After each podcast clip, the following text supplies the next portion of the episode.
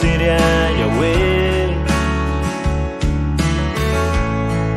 En todo tiempo yo lo haré.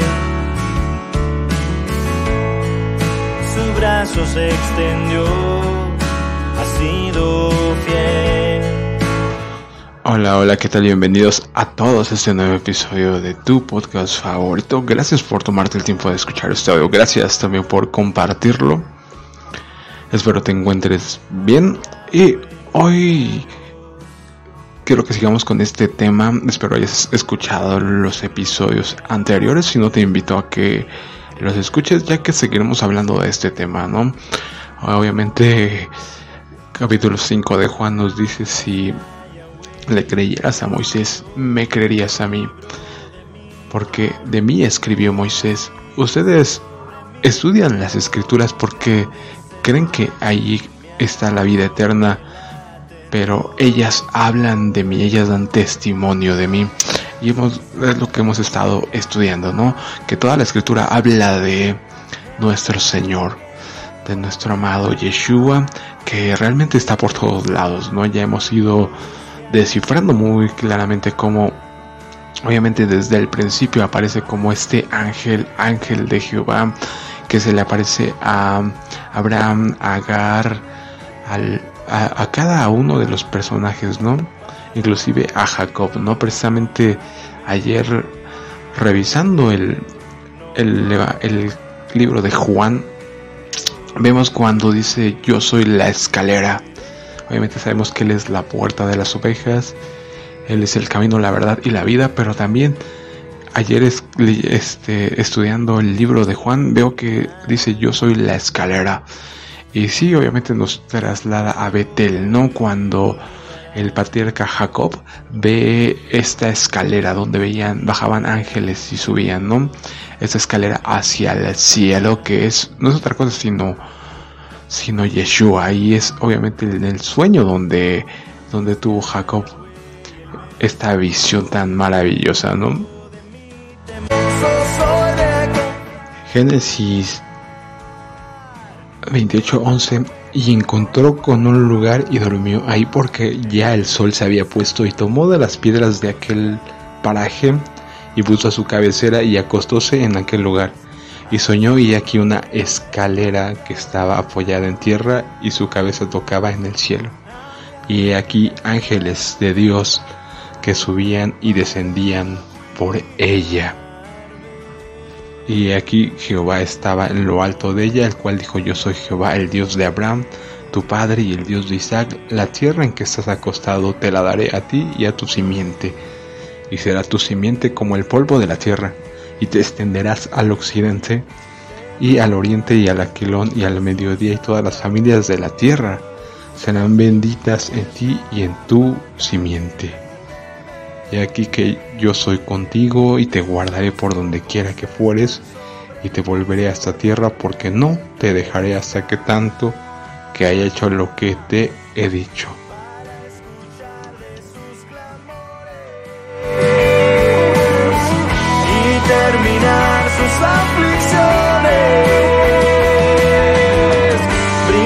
Y, levantóse Jacob de mañana y tomó la piedra que había puesto de cabecera, alzóla por título y derramó encima de ella.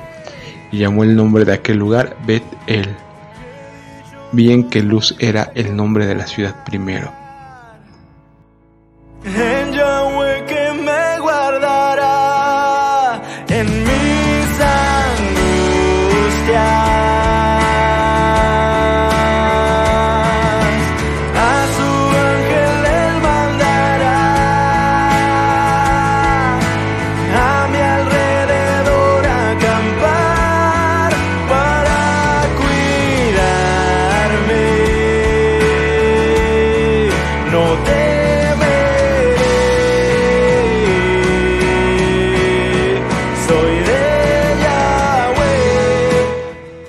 Juan capítulo 1 versículo 51 y dícele, de cierto, de cierto os digo, de aquí en adelante veréis el cielo abierto y los ángeles de Dios que suben y descienden sobre el Hijo del Hombre. Tal cual, no vemos la referencia de precisamente de del Génesis a Juan, ¿no? Es impresionante encontrar cómo toda la escritura está unida y cómo hay que poner mucha atención a todos estos detalles, ¿no? De la aparición a, Jacob y vemos que precisamente era la escalera, no era nuestro Señor Jesucristo el que se le aparece. Obviamente también el ángel que pelea contra él, ¿no? En aquella batalla, ¿no? Cuando le, cambia el nombre a Israel y le dice, bendíceme. Ya no se llamará tu nombre más Jacob, sino Israel será tu nombre porque has peleado con a Dios y los hombres y has prevalecido.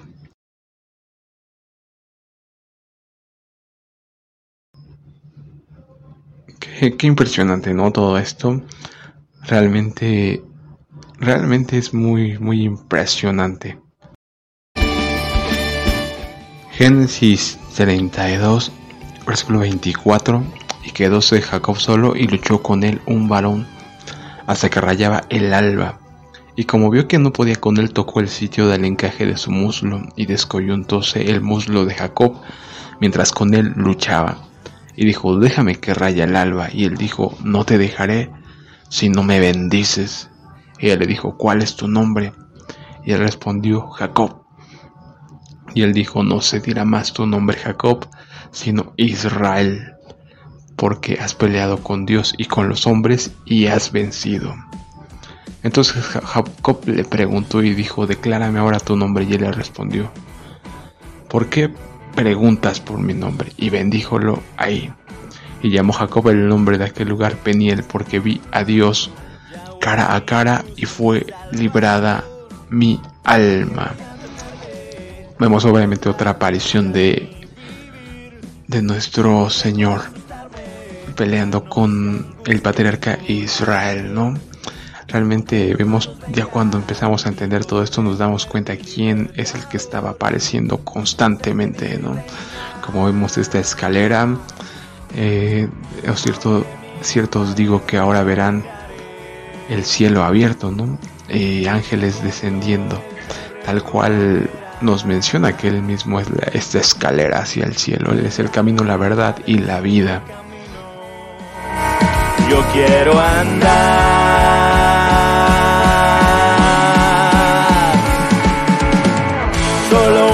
cosa he demandado y esa buscaré que yo pueda estar acá a su lado. Aquí también hay un pasaje que me impactó bastante ahora que estaba revisando en capítulo 5 de Josué. Versículo 13. Y estando Josué cerca de Jericó, alzó sus ojos y vio un varón que estaba delante de él, el cual tenía una espada desnuda en su mano ya se nos está, obviamente nos hace esta referencia a Jehová Sebaot, ¿no? Una espada desnuda en su mano. Y precisamente en Isaías se menciona, ¿no? Yo afilaré mi espada, sacaré mi espada. por eso te recomiendo que estudies los profetas, porque ahí se menciona, principalmente en Isaías, habla mucho del día del Señor, día terrible, capítulo 24, capítulo 34 de Isaías y se habla precisamente de su espada, no su espada aguda cuando pelea contra Rab, serpiente tortuosa, serpiente escurridiza, etcétera, etcétera, ¿no? Muy interesante todo eso. Pero vemos que dice, tenía una espada desnuda en su mano y Josué, yéndose hacia él, le dijo, ¿eres de los nuestros o de nuestros enemigos? Y él le respondió, no, mas príncipe del ejército de Jehová. Ahora he venido entonces Josué, postrándose sobre su rostro en tierra, escucha esto, le adoró.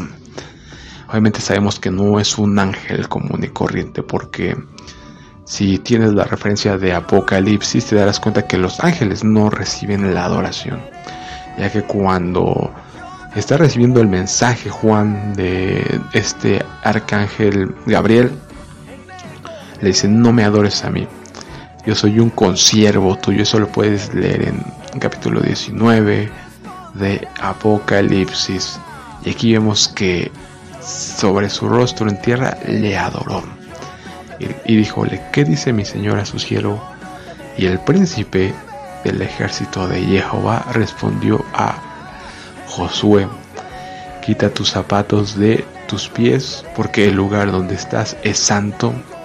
Y Josué lo hizo así, que también es un tema muy interesante, ya que Josué obviamente era su nombre Oseas, hijo de Nun, y su nombre fue cambiado por Josué, por Moisés. Es uno de los dos espías, este Josué, que fue junto con Caleb los únicos dos que dieron un buen testimonio, ¿no? Un buen presagio de la visita a la tierra de Canaán. Los otros diez realmente dijeron, eso lo puedes encontrar en números, donde los dos espías van a la tierra de Canaán y traen este dicen sí la tierra es fértil la fluye leche y miel pero hay gigantes no y la tierra devora a sus moradores y Josué y Caleb dicen no si podemos tomarla vayamos ellos son los únicos que se menciona en la escritura que tenían otro espíritu.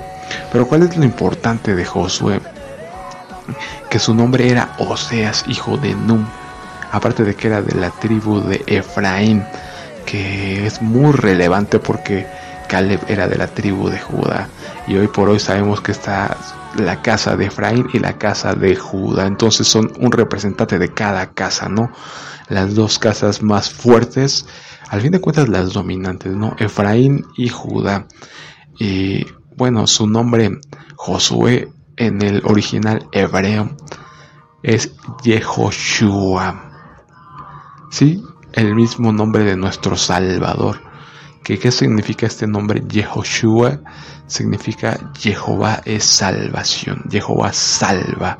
Es lo que significa la contracción, obviamente, es Yeshua. Sí, pero es el mismo nombre de, de nuestro Mesías. Y es muy curioso porque en Zacarías también hay un sacerdote, que es un tema que quiero tratar más adelante porque este sacerdote es el representante, es una figura, es una sombra profética como lo como te lo he explicado, ¿no? Con David, que es el pastor de ovejas, que es una representación de nuestro Mesías Juan 10, yo soy el buen pastor, etcétera, etcétera, ¿no?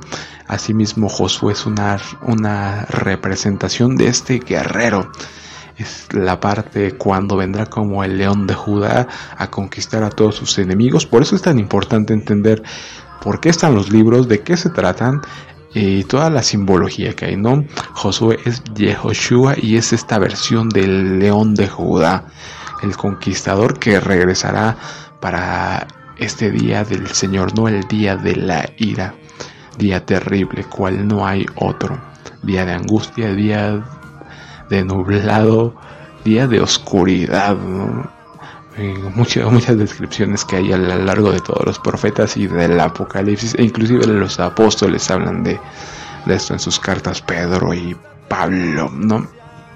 Pero sí, como te digo, en Zacarías vas a encontrar que se habla también de este sacerdote Josué y no solo eso, sino que se corona como se le hace una corona simbólica lo cual es la representación de nuestro Mesías que tendrá estos dos oficios, como sumo sacerdote según el orden de Melquisedec y como rey del trono de David, que gobernará sobre el trono de David. Muy impresionante todo eso, por eso te invito a que tú te metas por ti mismo, que te adentres en la escritura, te eches un clavado, porque una vez que entras ya realmente se, empieza a expandir todo este conocimiento y ya no puedes, realmente ya no tienes tiempo para pensar en otra cosa, ¿no? Porque te das cuenta de la grandeza, ahí está todo lo que ha pasado, lo que está pasando, lo que pasará y todas las respuestas que buscas, ¿no?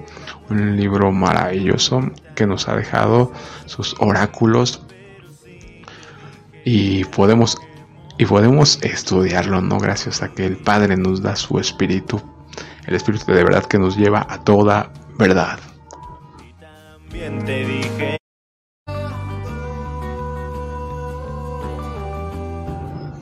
Hoy precisamente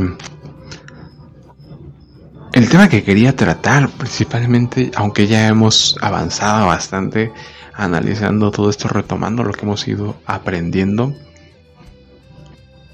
era la un título que también utiliza nuestro Señor, ¿no? Porque obviamente nos damos cuenta que es el profeta, es el sumo sacerdote del, del orden de Melquisedec, es el retoño, el nacer, el de la de David, ¿no? De Isaí lo menciona Isaías 11, del tocón de Isaí nacerá un retoño. Obviamente vemos cómo se representa como el hijo de David, como el cordero inmolado, como el profeta, como el sumo sacerdote. Y hoy quiero tratar también en este capítulo un título con el cual él mismo se presenta, ¿no? El Hijo del Hombre. Daniel 7, versículo 13. Miraba yo en la visión de la noche y aquí en las nubes del cielo como un hijo de hombre, que venía y llegó hasta el anciano de grande edad. E hicieronle llegar delante de él y fuele dado señorío y gloria y reino. Y todos los pueblos, naciones y lenguas le sirvieron su señorío, señorío eterno, que no será transitorio, y su reino que no se corromperá. Aquí vemos la profecía de Daniel, que cuando empezamos a unir todas las profecías dices, wow, ¿no? Daniel ya está profetizando de este hijo de hombre que viene y que se le da este el trono de David, el reino eterno, ¿no? Como nos dice aquí, fue le dado señoría y gloria y reino y todos los pueblos, naciones y lenguas le sirvieron. Su señorío, señorío eterno. Tal cual el libro de Daniel nos habla mucho sobre este reino, este reino de este, de este hijo de David, no de este hijo de hombre. Vemos lo que pasa también con las estatuas, la estatua principalmente de Nabucodonosor, que tiene la visión Nauconosor donde vemos la piedra que es cortada, no con mano de hombre. Y, eso, y se vuelve una montaña que es un reino eterno, ¿no? que no tendrá fin. Y fue le dado señorío, gloria, reino y todos los pueblos naciones y lenguas le sirvieron su señorío, señorío eterno, que no será transitorio y su reino que no se corromperá. Qué impresionante, ¿no? Y precisamente analizando, escucha esto lo que dice Ezequiel 1.5. Y en medio de ella figura de cuatro animales, y este era su parecer, había entre ellos semejanza de hombre.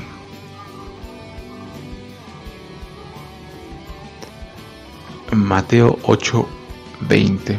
Y Jesús le dijo, las zorras tienen cavernas y las aves del cielo nidos mas el Hijo del Hombre no tiene donde recueste su cabeza.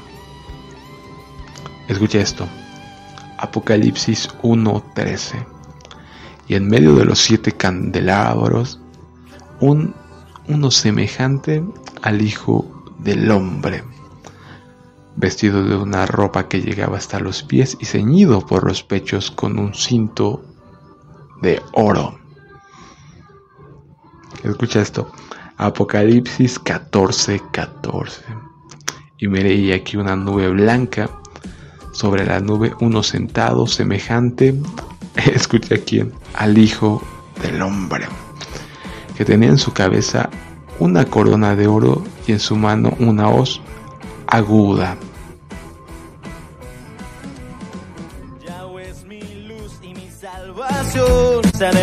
vivir. Qué, impresionante, ¿no? Miraba yo en la visión de la noche y aquí en las nubes del cielo como un hijo de hombre que venía y llegó hasta el anciano de días e hicieronle llegar delante de él. Ya vemos quién es el hijo del hombre, ¿no? Así se presentaba nuestro maestro, nuestro Señor. Versículo 14, y fuele dado señorío y gloria y reino, y todos los pueblos, naciones y lenguas le sirvieron su señorío, señorío eterno que no será transitorio y su reino que no se corromperá. Es que ya escuchaste lo que dice Daniel 7:8, ¿no? Y escucha lo que dice Mateo 28:18. Y llegando Jesús les habló diciendo, Toda potestad me es dada en el cielo y en la tierra.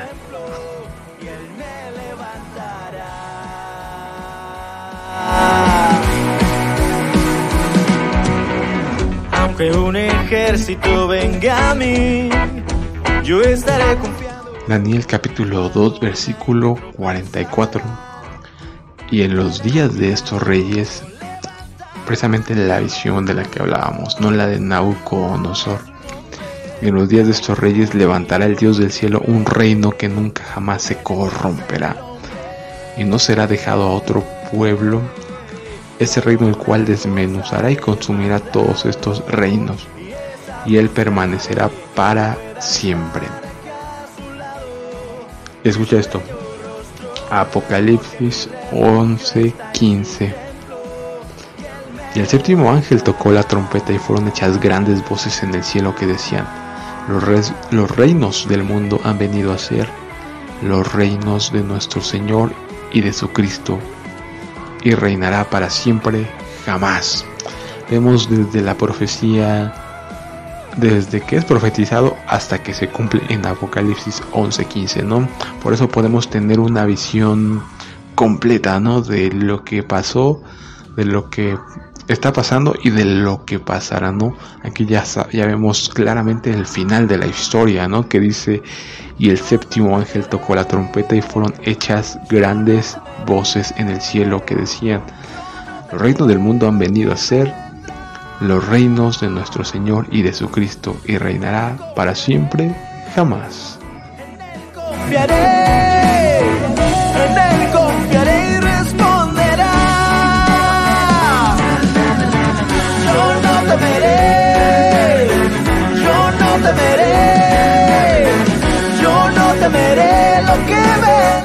Salmo 72. Oh Dios, da tus juicios al rey y tu justicia al hijo del rey. Él juzgará tu pueblo con justicia y tus afligidos con juicio. Los montes llevarán paz al pueblo y los collados justicia. Juzgará los afligidos del pueblo, salvará a los hijos del menesteroso y quebrantará al violento. Temerte, temerte han mientras duren el sol y la luna por generación de generaciones. Descenderá como la lluvia sobre la hierba cortada, como el rocío que destila sobre la tierra. Florecerá en sus días y justicia y muchedumbre de paz, hasta que no haya luna, y dominará de mar a mar y desde el río hasta los cabos de la tierra. Delante de él se postrarán los etíopes y sus enemigos lamerán la tierra. Los reyes de Tarsis y de las islas estarán presentes. Los reyes de, Seba ofrecerán dones y arrodillarse han a él todos los reyes. Le servirán todas las gentes, porque él librará al menesteroso que clamare y al afligido que no tuviere quien le socorra. Tendrá misericordia del pobre y del menesteroso y salvará a las almas de los pobres. De engaño y de violencia redimirá sus almas, y la sangre de ellos será preciosa en sus ojos, y vivirán y darásele del oro de Seba y oráse por él continuamente. Todo el día se le bendecirá. Será echado un puño de grano en tierra en las cumbres de los montes, su fruto hará ruido como el Líbano, y los de la ciudad florecerán como la yerma de la tierra. Será su nombre para siempre. Perpetuaráse su nombre mientras el sol dure y benditas serán en él todas las gentes. Llamarlo han bienaventurado. Te dije que tu hogar es de aquí.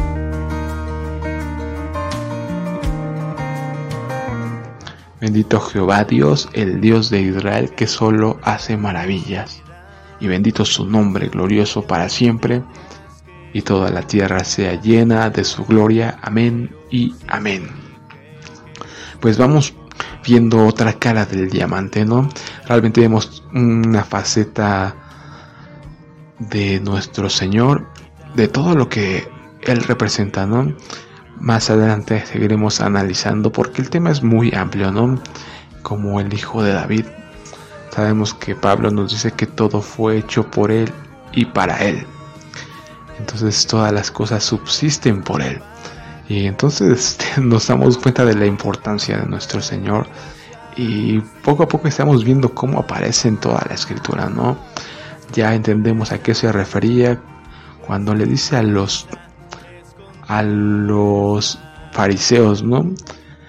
Si le creyeses a Moisés, me creerías a mí, porque de mí escribió Moisés. Ustedes estudian las escrituras porque creen que en ellas está la vida eterna, pero ellas dan testimonio de mí.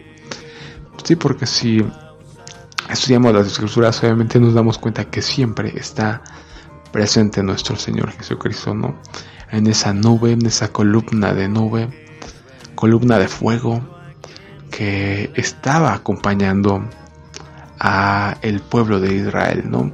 Es maravilloso unir todas las piezas, llegar hasta Hechos capítulo 7, cuando Esteban nos dice, ¿no? El ángel que hablaba en el Sinaí con Moisés. Nos damos cuenta que con que nuestro Señor Jesucristo era el que estaba hablando con Moisés, porque Él es el portavoz del Padre. Tal cual, cuando entendemos lo que significa Naví, profeta, como te lo he dicho, portavoz, vocero, entiendes que por medio de Jesucristo fueron dados los diez mandamientos, ¿no? Y entonces eh, entendemos por qué cuando dice mi doctrina no es mía, sino del Padre que me envió. Yo no hago mi voluntad, sino la voluntad del Padre. Porque Él siempre está haciendo la voluntad del Padre, no nuestro Señor Jesucristo. Y es lo que nos está llevando a nosotros a hacer. A que hagamos la voluntad del Padre, ¿no? Yo no he venido a hacer mi voluntad, yo no he venido a abolir la ley y los mandamientos, ¿no? Es muy claro, Jesucristo, Él simplemente vino a obedecer el autor a los Hebreos capítulo 5 versículo 8 y por medio del sufrimiento aprendió obediencia y aunque era hijo que obviamente es una representación maravillosa porque aplica tanto para Jesucristo como para Israel como pueblo y como para individualmente para ti y para mí, ¿no? Eso es maravilloso porque se aplica en varias formas, ¿no? Cuando vemos que la escritura es tan profunda y tan y abarca tantas visiones, ¿no? Como e, esa visión, ¿no? Y aunque era hijo, por medio del sufrimiento aprendió obediencia. Sí, está hablando de nuestro Señor Jesucristo, pero también se aplica para Israel, ¿no?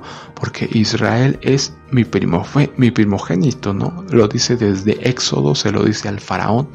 Ahora que he estado retomando la Torah y estudiando el Éxodo, precisamente va con Faraón y dice, deja salir a mi hijo, ¿no? Él es mi primogénito, Israel. Y por todos los profetas habla de Efraín es, mi posesión más preciada, etcétera, etcétera. Jacob, mi primogénito, yo te amo, etcétera, etcétera. Ya hemos hablado mucho de eso, ¿no? Por el momento, quédate con esto, medítalo y y seguiremos hablando un poco más de esto porque el tema nos da mucho, obviamente toda la escritura da testimonio de nuestro Señor Jesucristo, ¿no? Así es que por mi parte sería todo y hasta luego. Porque Él es nuestra paz que de ambos pueblos, el judío y el gentil, hizo uno, Israel, derribando la pared intermedia de la separación y aboliendo las enemistades para que fuéramos un solo y nuevo hombre, haciendo la paz